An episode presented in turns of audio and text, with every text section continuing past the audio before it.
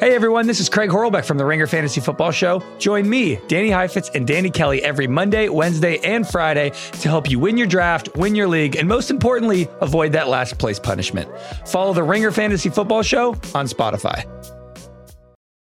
It's the Ringers Philly special presented by FanDuel. The second half of the NBA season is here, and you can bet on the action with an assist from FanDuel, America's number one sportsbook. Right now, you can check out the new and improved Parlay Hub, filter by odds, sport, and bet type to easily find the most popular parlays and same game parlays all in one page. Plus, start betting on the Explore page and the Pulse and bet live same game parlays for every NBA game. So download the app today and bet with FanDuel, official partner of the NBA. The Ringer is committed to responsible gaming. Please visit theringer.com slash RG to learn more about the resources and helplines available and listen to the end of the episode for additional details. Must be 21 plus and present in select states. Gambling problem. Call 1-800-GAMBLER or visit theringer.com slash RG. This episode is brought to you by Lululemon. Guys, if you're ready for a new pair of pants, try one of Lululemon's ABC pants. They're made to make you look and feel good. And there's lots of different styles to choose from. My favorite, because I walk around LA every day, I like the joggers. I'm not jogging, I'm just walking fast. But if you're working out, I would try them out. And if you want something a little sleek, maybe business like, maybe try the ABC Slim Fit trouser. But I am a joggers guy. I just, once COVID happened, I was just like, I'm I want to wear jogging pants and joggers and all kinds of soft pants as much as I possibly can, especially when I'm working out. Ultra comfortable and versatile. ABC pants are really in a league of their own. Buy a pair right now at lululemon.com. Philly is a tough city. Uh, you know, they're gonna tell you how it is, and you know, I love it.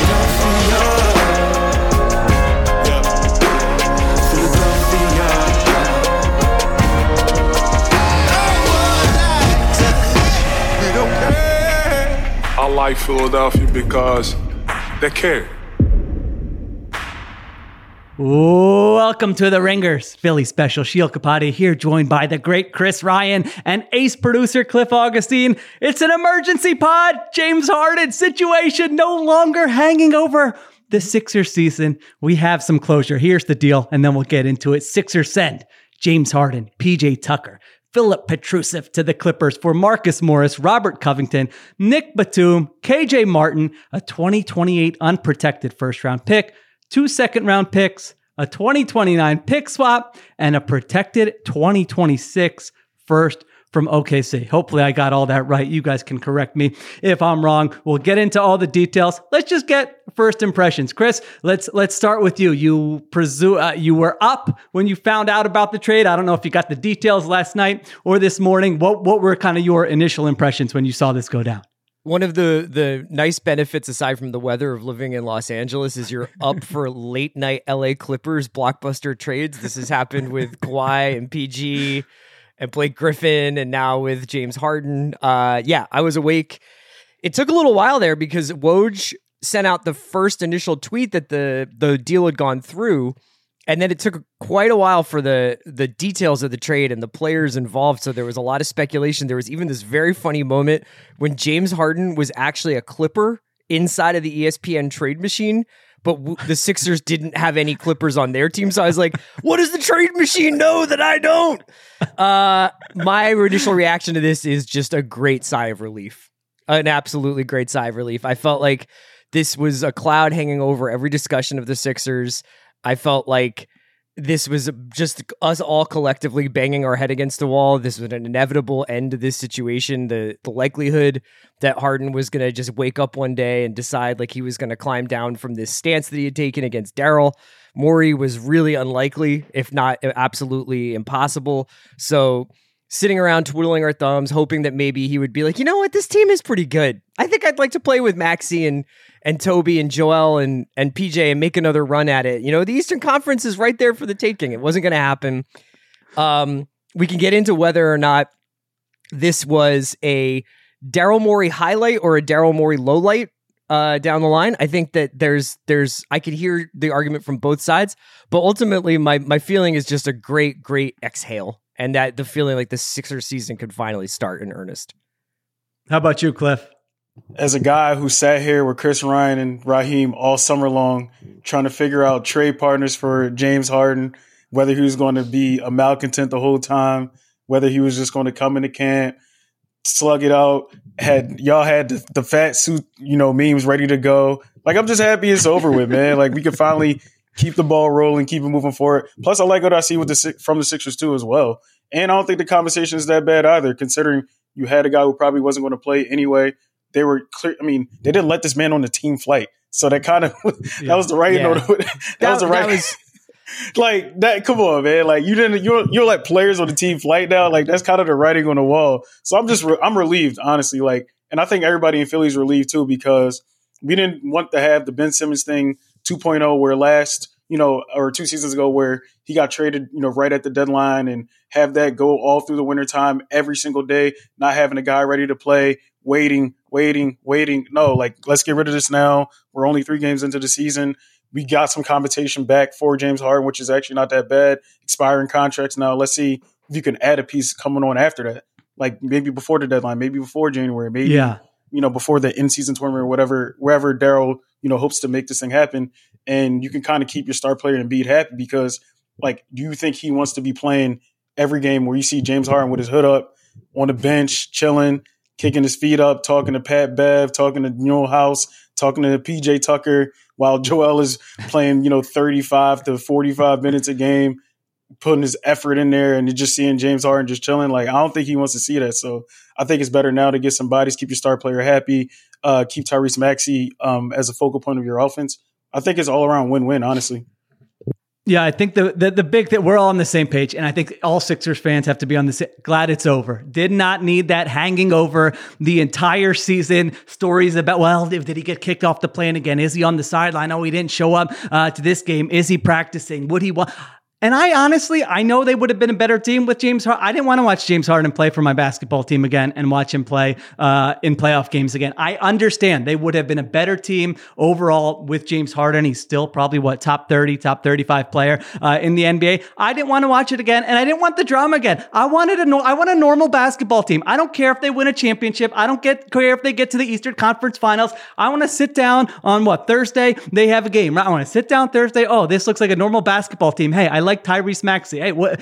That's all. Like we can stay out of all the other stuff. I mean, I'm so tired. of Markelle Fultz and Ben Simmons and James Harden. Like it has been a long freaking stretch of all this nonsense going on, and it being, you know, some of it's fun because it's good for content, you know, um, team content uh, first and foremost. But it had become too much. So uh, I'm with you guys, and I think that's probably the prevailing feeling. I don't, I don't think you're going to have a lot of people who are like sad or upset or they should have waited out. I mean, you could have waited out and maybe you know something would have happened where you could have got more. But i think that's the first aspect of it. Everyone's glad it's over. Now then there's the actual deal and what it means and the analysis uh, of the players they got back. And let me hit you guys with what i think the big picture takeaway is here and then you can let me know what you think. To me this move is all about the next move. It's not about these veterans that you got. It's all about, all right, you got two first round picks. Uh, you have all these guys, Batum, Covington, and Morris are all on expiring contracts. So there's that rule, right? You have to wait 60 days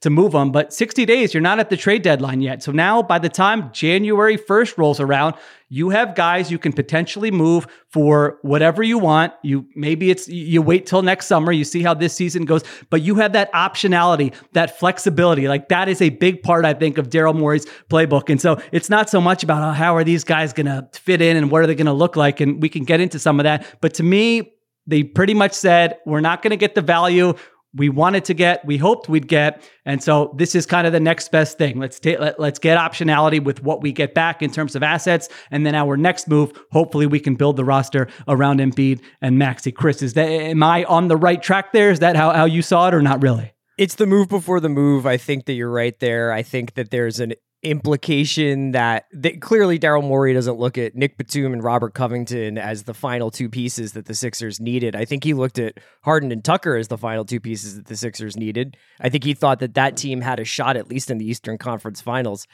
Um, you mentioned the noise going on around the team. If you go back basically to June of 2021, this this team has been consumed with Joel Embiid's best teammate not really wanting to be here. So you get basically a half a season of Harden, maybe like a little bit of change.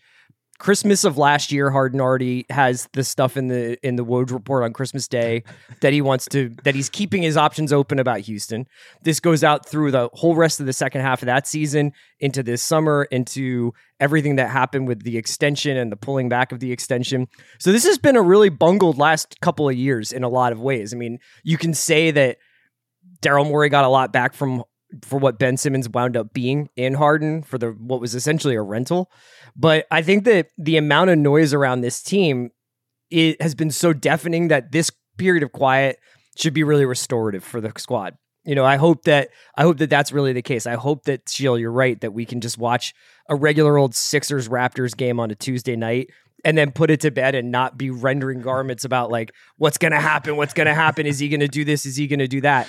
I do wonder a little bit knowing what we know about Daryl Morey as a negotiator and as a as a team builder, whether or not there was a little bit of external pressure on him to get this done now, given the fact that not only did the Sixers start the season two and one, but they started them six season two and one with like a pep in their step. That there was Yeah. like, look at this, we're the place, we're, we're the we're the guys who fixed Kelly Oubre. You know, Nick Nurse has everybody cutting. Everybody's everybody's cutting baseline for Nick Nurse. People are moving. And Embiid's passing. and Embiid's recognizing doubles. Like the vibes were kind of good on the court. And I wonder whether or not a combination of ownership, fan pressure, just generally being like, we're done with this, and possibly the league in some ways. I have no information, but on opening day, the first thing we hear from Chris Haynes as we go to the court at the nationally televised Bucks Sixers game, what do we hear? Yeah. James Harden was like was was denied entry to a team plane. I think that there's a degree to which this stuff sells, and then there's a degree to which it becomes a little bit of like a a a, point of of shame for the NBA, where they're like, we want to be able to put out the best possible product and have people interested in it. And when when they when they said that Mike Bass and the NBA were investigating the situation, you've got this player participation issue in the NBA right now with the new the new rules. I wonder whether or not not saying somebody was like make the deal now, because I think earlier in the week Tim Bontemps and Brian Windhorst and Tim McMahon had talked about how this was going to be the week for Harden, like it was going to be before. Uh, you know, I, I think he, they were saying Friday or something like that for some reason. I just wonder whether or not it was like, hey, Daryl, you can't wait until January for this. We can't do this throughout the next four months. Is is he getting kicked off a plane? Did he show up with a fat suit? Is he did he throw a, a dumbbell at Daryl Morey through a window? Like we can't have this sideshow going on uh on the team that the reigning MVP and and a staple of national television uh, for the NBA. So I, I it's just it's really speculation, but it wouldn't shock me because we've I've been covering the Sixers for a long time, and nothing with the Sixers shocks me. Well, it, it's a great point with Morey because the, the tricky part about deciphering Morey stuff is that he is a very media friendly GM. And so when you kind of look at the reporting around the Sixers, you have to always evaluate well, is this person being a mouthpiece for Morey, or is this actually what's happening? By the way, I'm you know part of the media. I don't I don't mind a media friendly uh, GM for the most part, but you do make a good point because everything we heard for a while, Morey's not going to just trade Harden for nothing. Morey is going to have to get something. He's going to have to get a star back. Morey's comfortable being uncomfortable. I mean, how I, I was, it was driving me nuts. I'm like, everyone settle down until he actually does something. Like, let's not give him uh, his flowers already. And you're right about the start of the season. I mean, I was joking with Cliff like last week. I had to do a do a ad read, and you know he's like, "Well, what are you going to do?" I'm like, "I'm just going to take the Sixers under because I'm ready to hate this team. I think I'm going to lean into the hateability of this team. They're not likable. They're not going anywhere. I'm going to watch, but you know what? Sometimes as a Philly fan, you have a team that you just you hate watch, and I thought that's what this was going to be. And Cliff was making fun. of Me. He's like, "No, I think they can you know go over the 47 and a half." And guess what? Through three games, I've got to change my tune. I mean, it's a small sample. Give me time. But so far, I'm like, you know what? I like sitting down in this chair to my right and watching the Sixers. They've been fun. Maxey's taking the leap. Uh, you mentioned it with Embiid. Kelly Oubre is a surprise, and they seem like a normal basketball team that plays hard, that tries to do the right things, and they've won two of three, and they took Milwaukee to the final 30 seconds there. So, uh, Cliff, what do you think about those things? Whether this is like an isolated, you know, this, this is actually what Morey wanted to do, or whether there was some pressure and kind of how much the vibes of the first uh, three games might have factored into this. I think the biggest factor was is that you really didn't have any trade partners, right? Like you only had one team Yeah. that was. This is not the Dame situation where Dame was like, "All right, send me to Miami and that's it." This is a situation where you have a guy who's forced his way off of two other teams. This is his third team. He's getting up there in age. NBA teams aren't clearly aren't about to be putting up with all this nonsense of the player movement where I want to go where I want to go. You saw it with KD. You saw it with Dame. But here's the, the problem in lies is that was James Harden's, you know, um, was his game wanted anywhere else? Like the Clippers seem like the literally the only option. He wanted to go back to Yeah. Houston. Ime Udoka said, "No, this is not happening. You're not about to run the show here. We got a bunch of young guys. We got Fred VanVleet. We added Dillon Brooks. We added a bunch of pieces in the offseason, and we're going to go young with Sengun and Jalen Green and Jabari and all those young guys.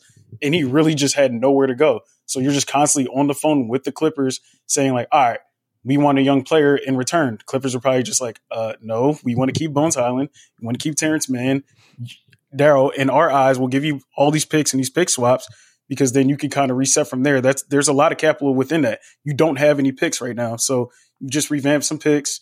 We'll give you these expiring contracts. These guys come off the books next year.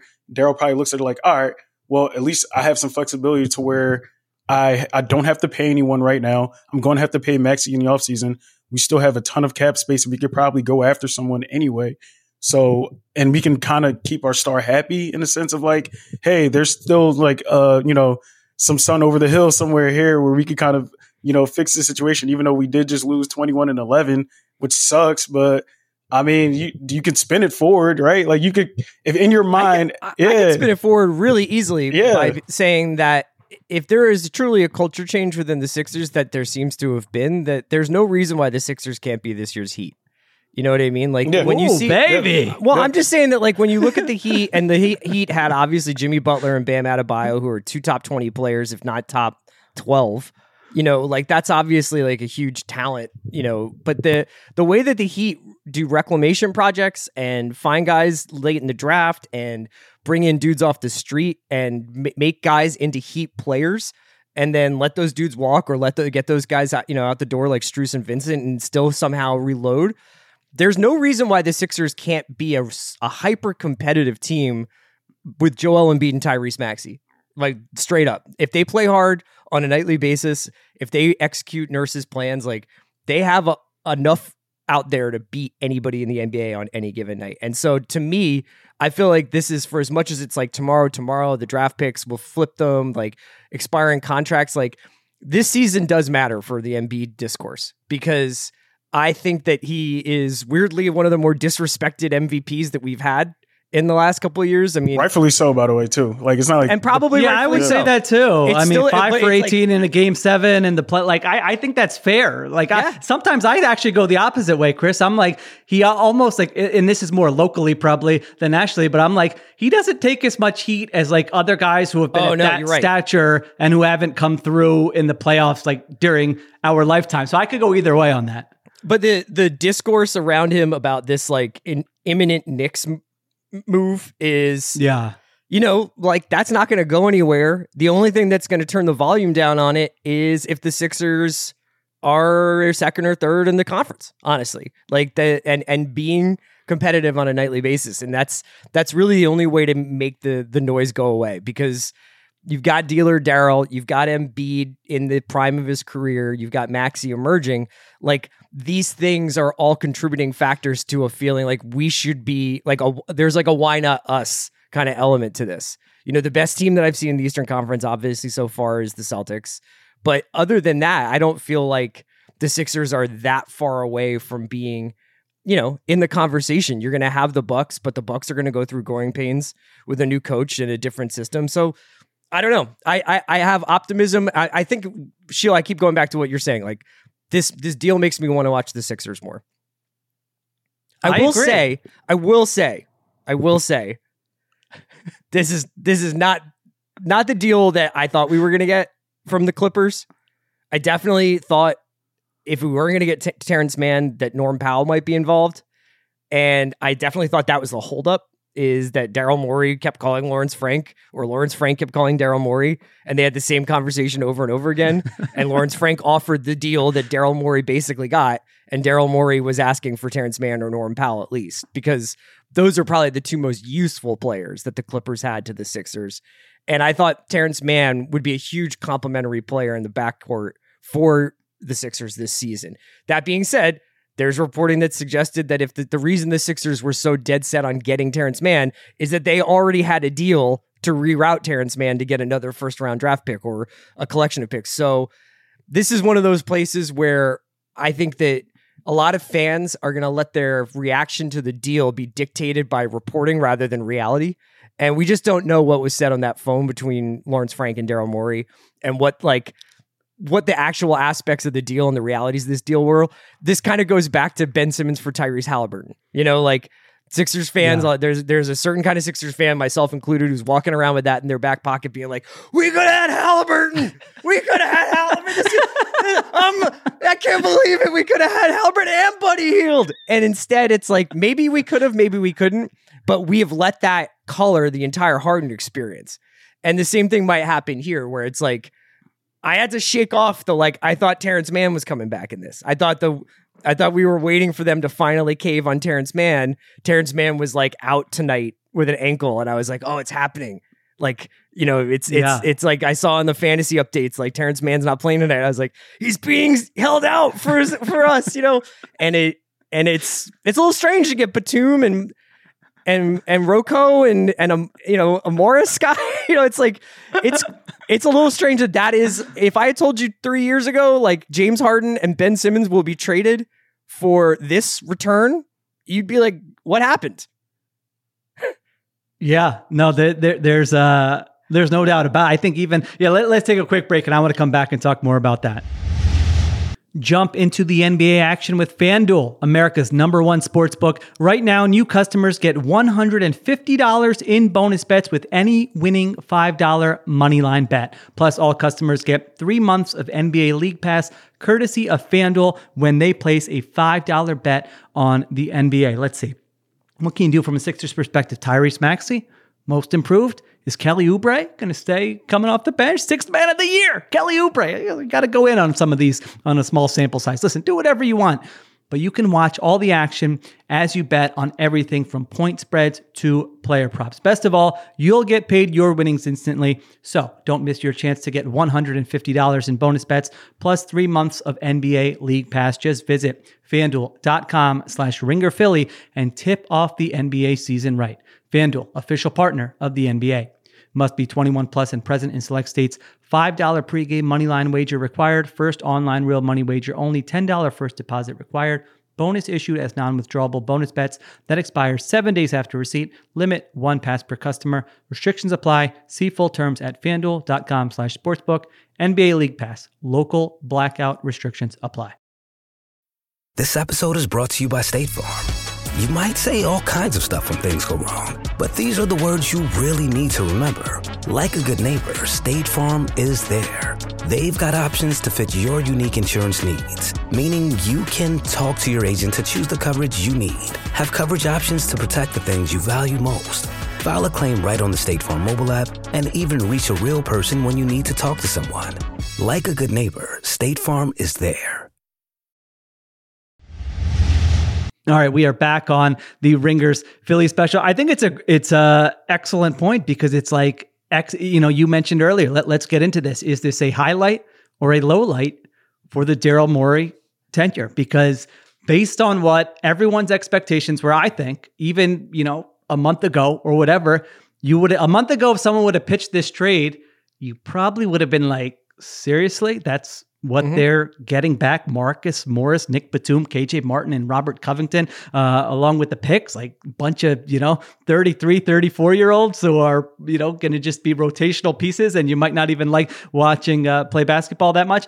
I think most people would have been disappointed uh, in that. So I have trouble with like the Daryl Morey experience. Like, obviously, he is smart, knows what he's doing, has been a uh, trendsetter. At the same time, his sort of plan A for a lot of his big moves has been James Harden. And like he tied himself to James Harden at multiple stops. He kind of created this mess. I mean, I don't know exactly what Harden sided. Obviously, Harden thought something was promised to him, uh, and Daryl Morey did not come through. That that is like we don't know what actually was said, but that is obviously what James Harden thinks. And then you have all the other stuff about you know, well, the expectations pretty high for what.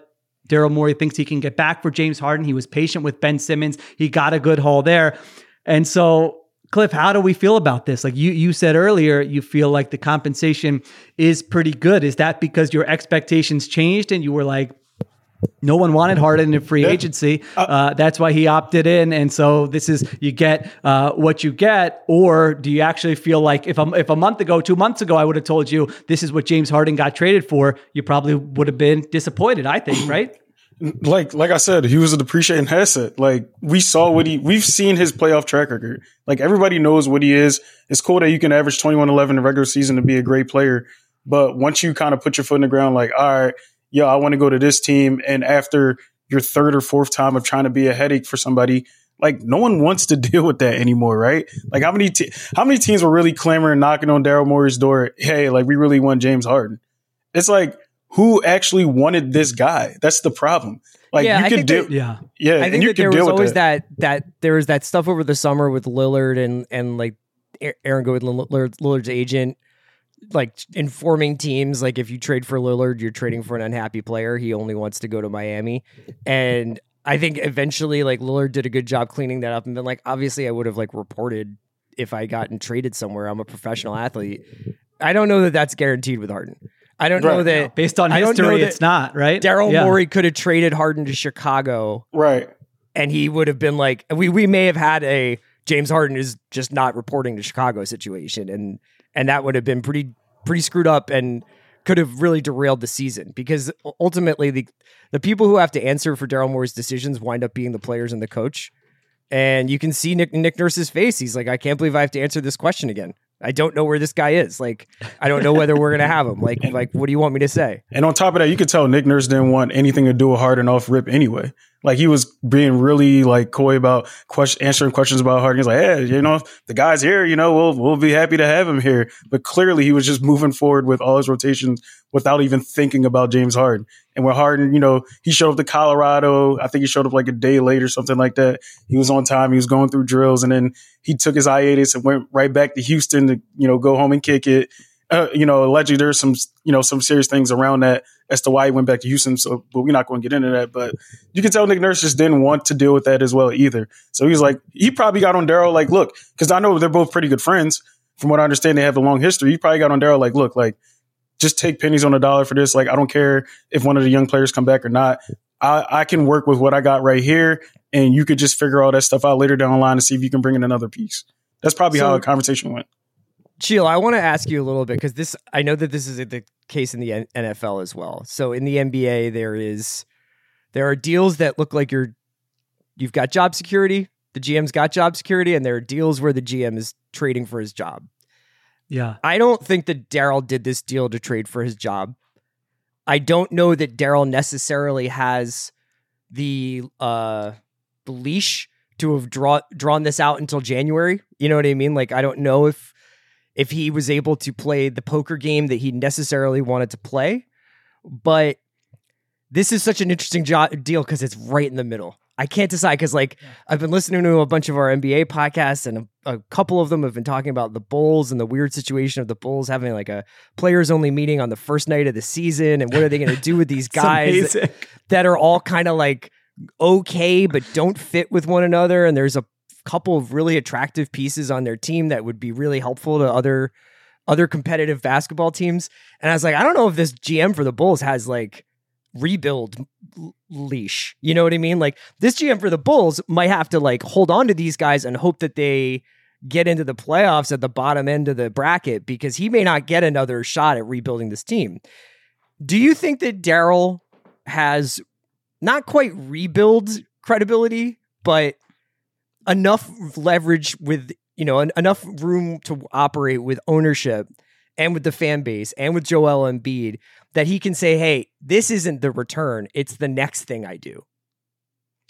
Yeah, that his tenure will really come down to what he does with what happened from this trade, right? I, be, I mean, I think that, but I do think he has. I mean, a lot of times this comes down to we all like to look at moves and say, all right, this GM deserves to be fired. This GM deserves to keep his job. A lot of times, all it comes down to is what is the GM's relationship with the owner? Do mm-hmm. they like going to lunch together? Do they like getting drinks together? When the owner calls and uh, has some input on something, does the GM listen? Like a lot of it just comes to de- that NFL, NBA, whatever. Like that is your best move for job security is that the owner likes you on a personal level. I remember the Eagles when the, the before Chip Kelly got fired, he had a press conference where after like Jeffrey Lurie had given him all this power, personnel power, he was asked about a personnel move and was like, I'm not the GM. I'm like, oh, that's going to make Jeffrey Lurie yeah. very mad that you just and, said that. Somewhere Howie Roseman was in, in an office like, what?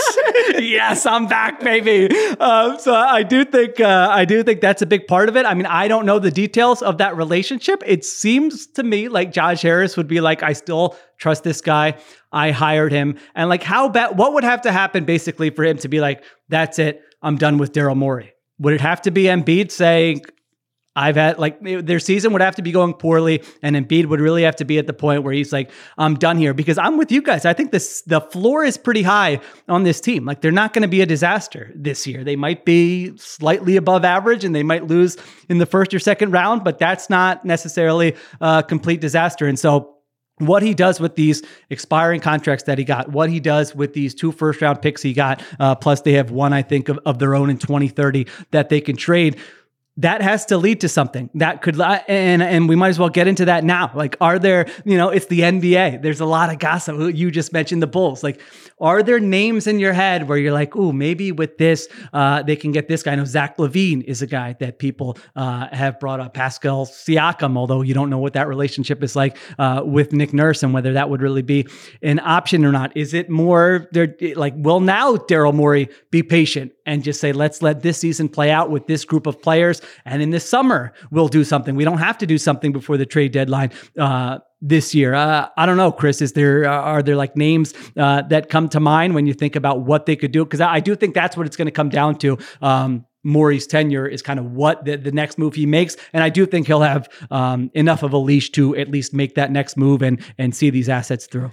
I think for one thing, he's going to have to wait and see who's who's real and who's not this season. So you're going to have to get a little bit deeper into the season, see how bad things get in Portland, see how bad things get in Chicago, see how bad things get in Washington. Like all the teams that might be really, really struggling and might want to start become sellers.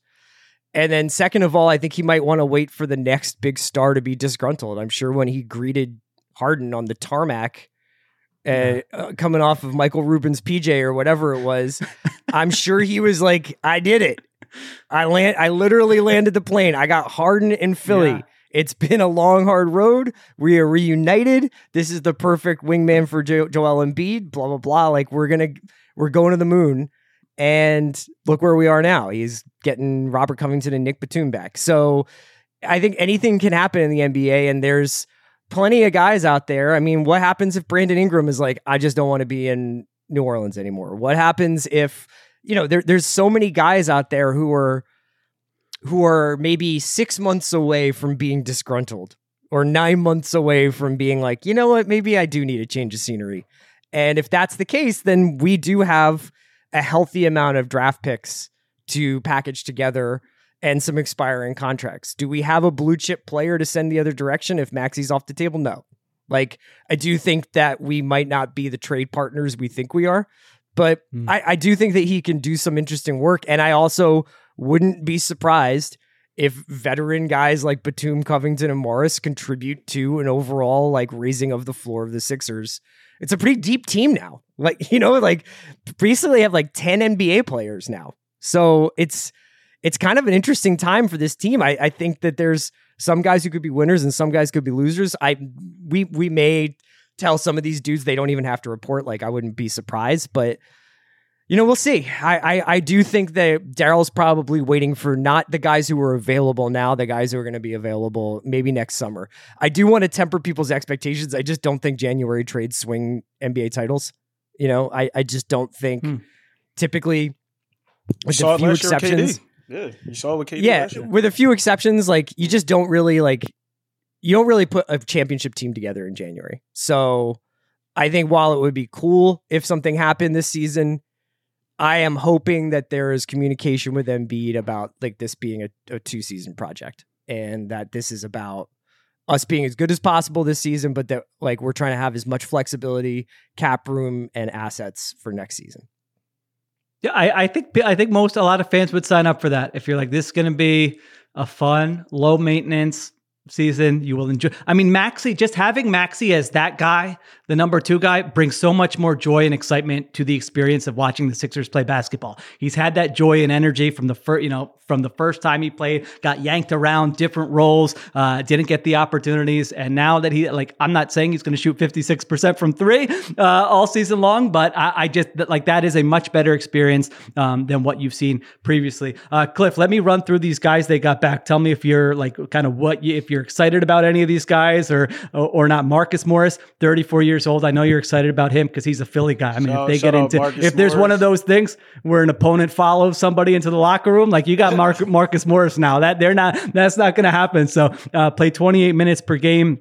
Last season, 11 points, uh, four rebounds, shot 43% from the field. Robert Covington, everyone knows about Robert Covington, turns 33 in December, 16 minutes per game last season, shot 39.7% uh, from three. Not the same defender he used to be. Nick Batum, maybe the most interesting. I don't know. Turns 35 in December. I like when the old guys keep playing because it makes me feel uh, not as old. Like I remember a long time ago watching Nick Batum play basketball. Uh, played 22 minutes per game last year, six points, four rebounds, shot 39% from three. Uh, and then KJ Martin, the one young guy they get here, 22 years old, uh, athletic, does not make me feel younger that he's Kenyon Martin's uh, son. Uh, minimum salary, originally a second round pick from the Kings.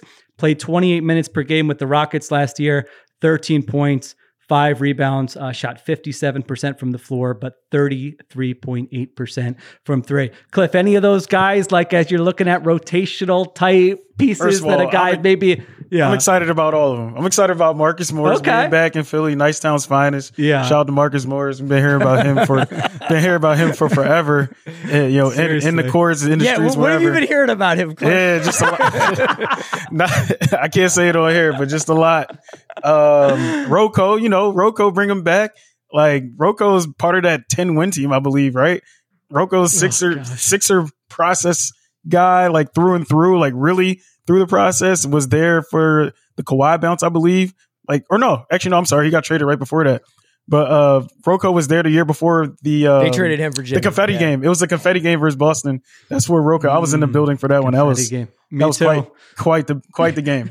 uh, who else is it? Nick Batum, thirty five, three and D, Yeah. team glue guy.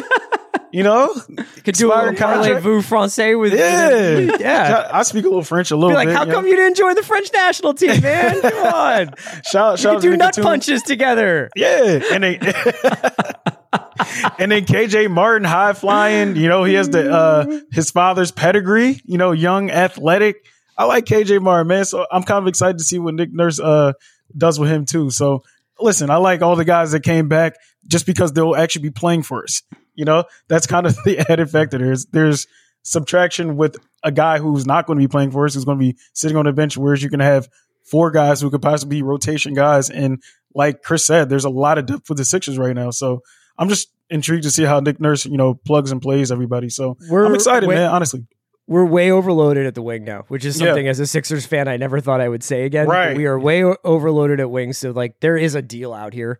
Like and there's some athletes guys, on the team. Like the Yeah. last time there's some athletes on the team? but just looking at the depth chart, you're like, oh my god, there's a lot of there's a lot of guys. You know what I mean? Like when you get down to like the wing, like just the wings, Toby and Covington, uh, Oubre, Morris, Batum, uh, just like you get pretty deep in there. But say nothing of the the guys like Paul Reed and Mo Bamba who want to play outside sometimes.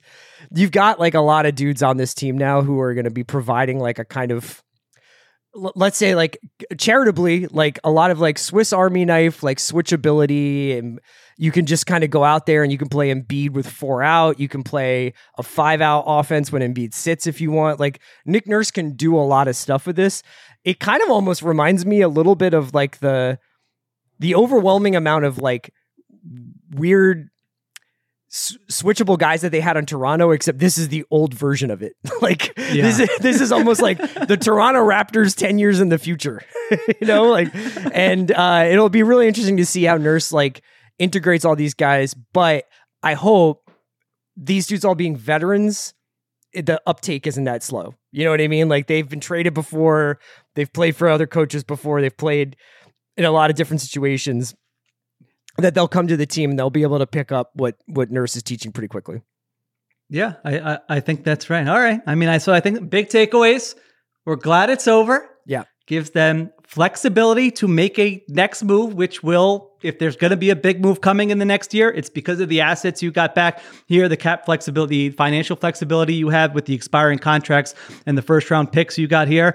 And the Sixers will just be more enjoyable to watch. Like I always say, a Tuesday in January when I'm sitting down, do I enjoy the two and a half hours or not? I don't have to think about, well, are they how long, much longer are they going to wait for James Harden or not? The first three games have been pretty fun. It's three games, so Cliff knows I can, you know, flip on this pretty quickly. Where a month from now I'm going to go, I freaking hate this team. Wait, no, God, chill. We're not going to see you and your daughters at the game cheering in the crowd, going crazy. We might. to, we uh, might. I was Rock. my my daughter just ex- asked me the, the other day. She came down right here. And she, she goes. She goes, explain the James Harden thing to me. I'm like, all right, how much time you got? All right, so we go back. So my wife just said this morning she was talking about Daryl Morey. I'm like, oh my god! All right, we're moving on from the Phillies. Can I ask you guys a question? Yeah, Do you think Harden's going to be good in the Clippers? That can't Uh, work yeah, out well. yeah. can it? No, I, I- think that's going to be a disaster. Yeah, I, th- I just think you're relying on too many players that kind of have like a history of injury and just, like, Unreliable players. You're Yeah. relying on unreliable And- players across and the, funny, board. The funniest thing is, is Russ is like the most reliable player, but now he's like a bench role guy, so it's different. Like Yeah. Russ is going to be out there every night playing his heart out. It's just all right.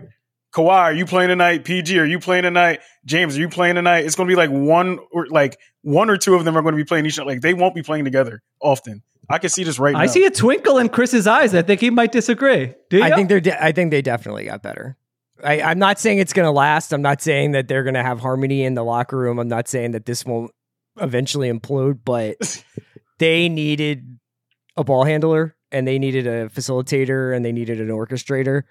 Now, I think they will be honestly torture to watch in a lot of ways. Like the, Yeah. the amount of ball stopping and the amount of like, I'm going to dribble until there's six seconds left and then do some elaborate, like, f- trying to get fouled in the lane move. But I do think that they could be a problem.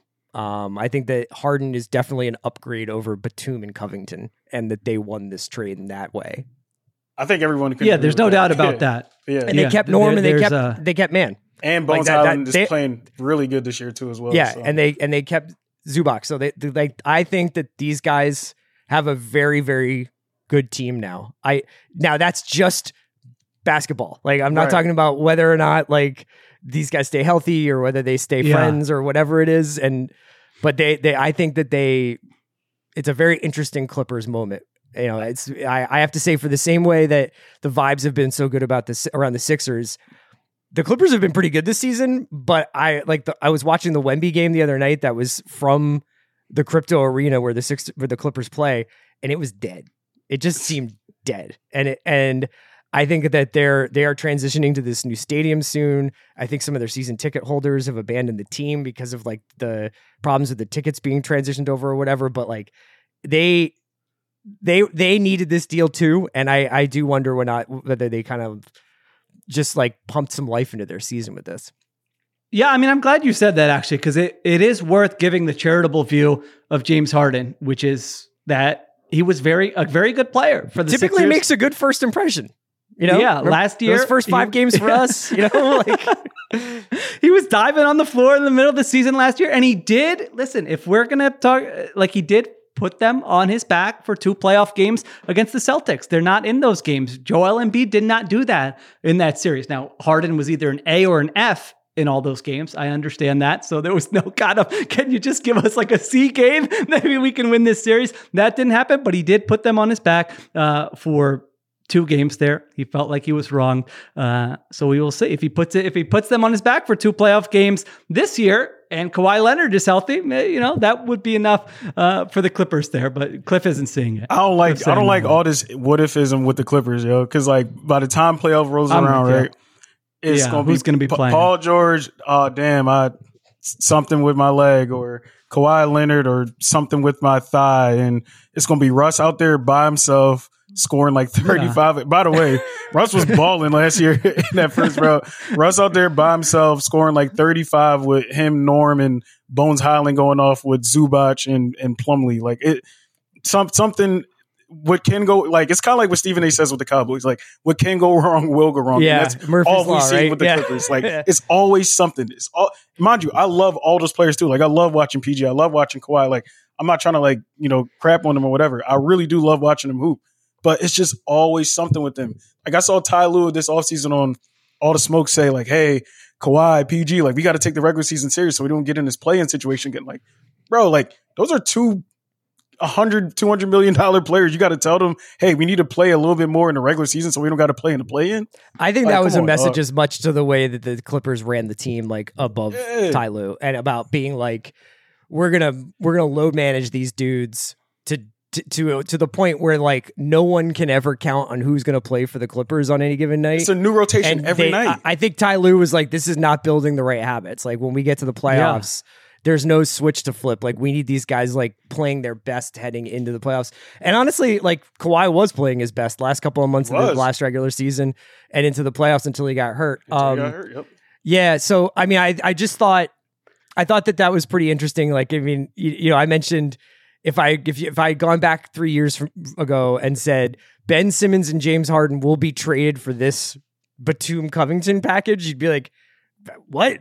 If I told you in 2015 that PG, Kawhi Leonard, James Harden, and oh Russell Westbrook will be on the same team, I mean, this You're is literally dynasty. that Yeah. season, that that Russ MVP season. The entire MVP debate is on the same team now. The Kawhi, Russ, Harden, the three man race for the MVP that season when Russ had the triple double season is on the Clippers, and the guy who won the MVP is basically the seventh, sixth or seventh man.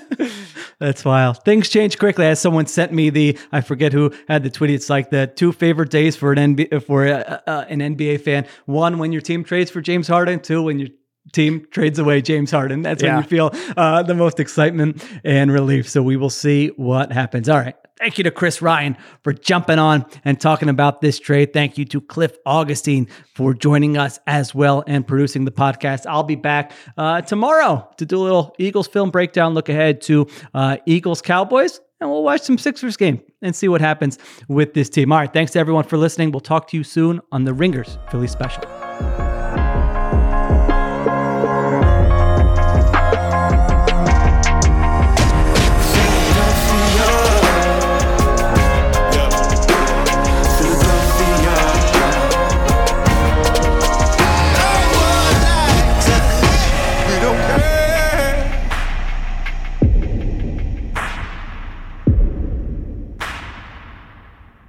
Must be 21 plus and present in select states. FanDuel is offering online sports wagering in Kansas under an agreement with Kansas Star Casino LLC. Gambling problem? Call 1-800-GAMBLER or visit fanduel.com slash RG. In Colorado, Iowa, Kentucky, Michigan, New Jersey, Ohio, Pennsylvania, Illinois, Tennessee, and Virginia, Call 1 800 NEXT STEP or text NEXT STEP to 53342 in Arizona, 1 888 789 7777, or visit ccpg.org slash chat in Connecticut, 1 800 9 with it in Indiana, 1 800 522 4700, or visit ksgamblinghelp.com in Kansas, 1 877 770 STOP in Louisiana, visit mdgamblinghelp.org in Maryland, visit 1 800 gambler.net in West Virginia, or call 1 800 522 4700 in Wyoming. Hope is here. Visit gamblinghelplinema.org or call 800 327 5050 for 24 7 support in Massachusetts or call 1 877 8 HOPE NY or text HOPE NY in New York.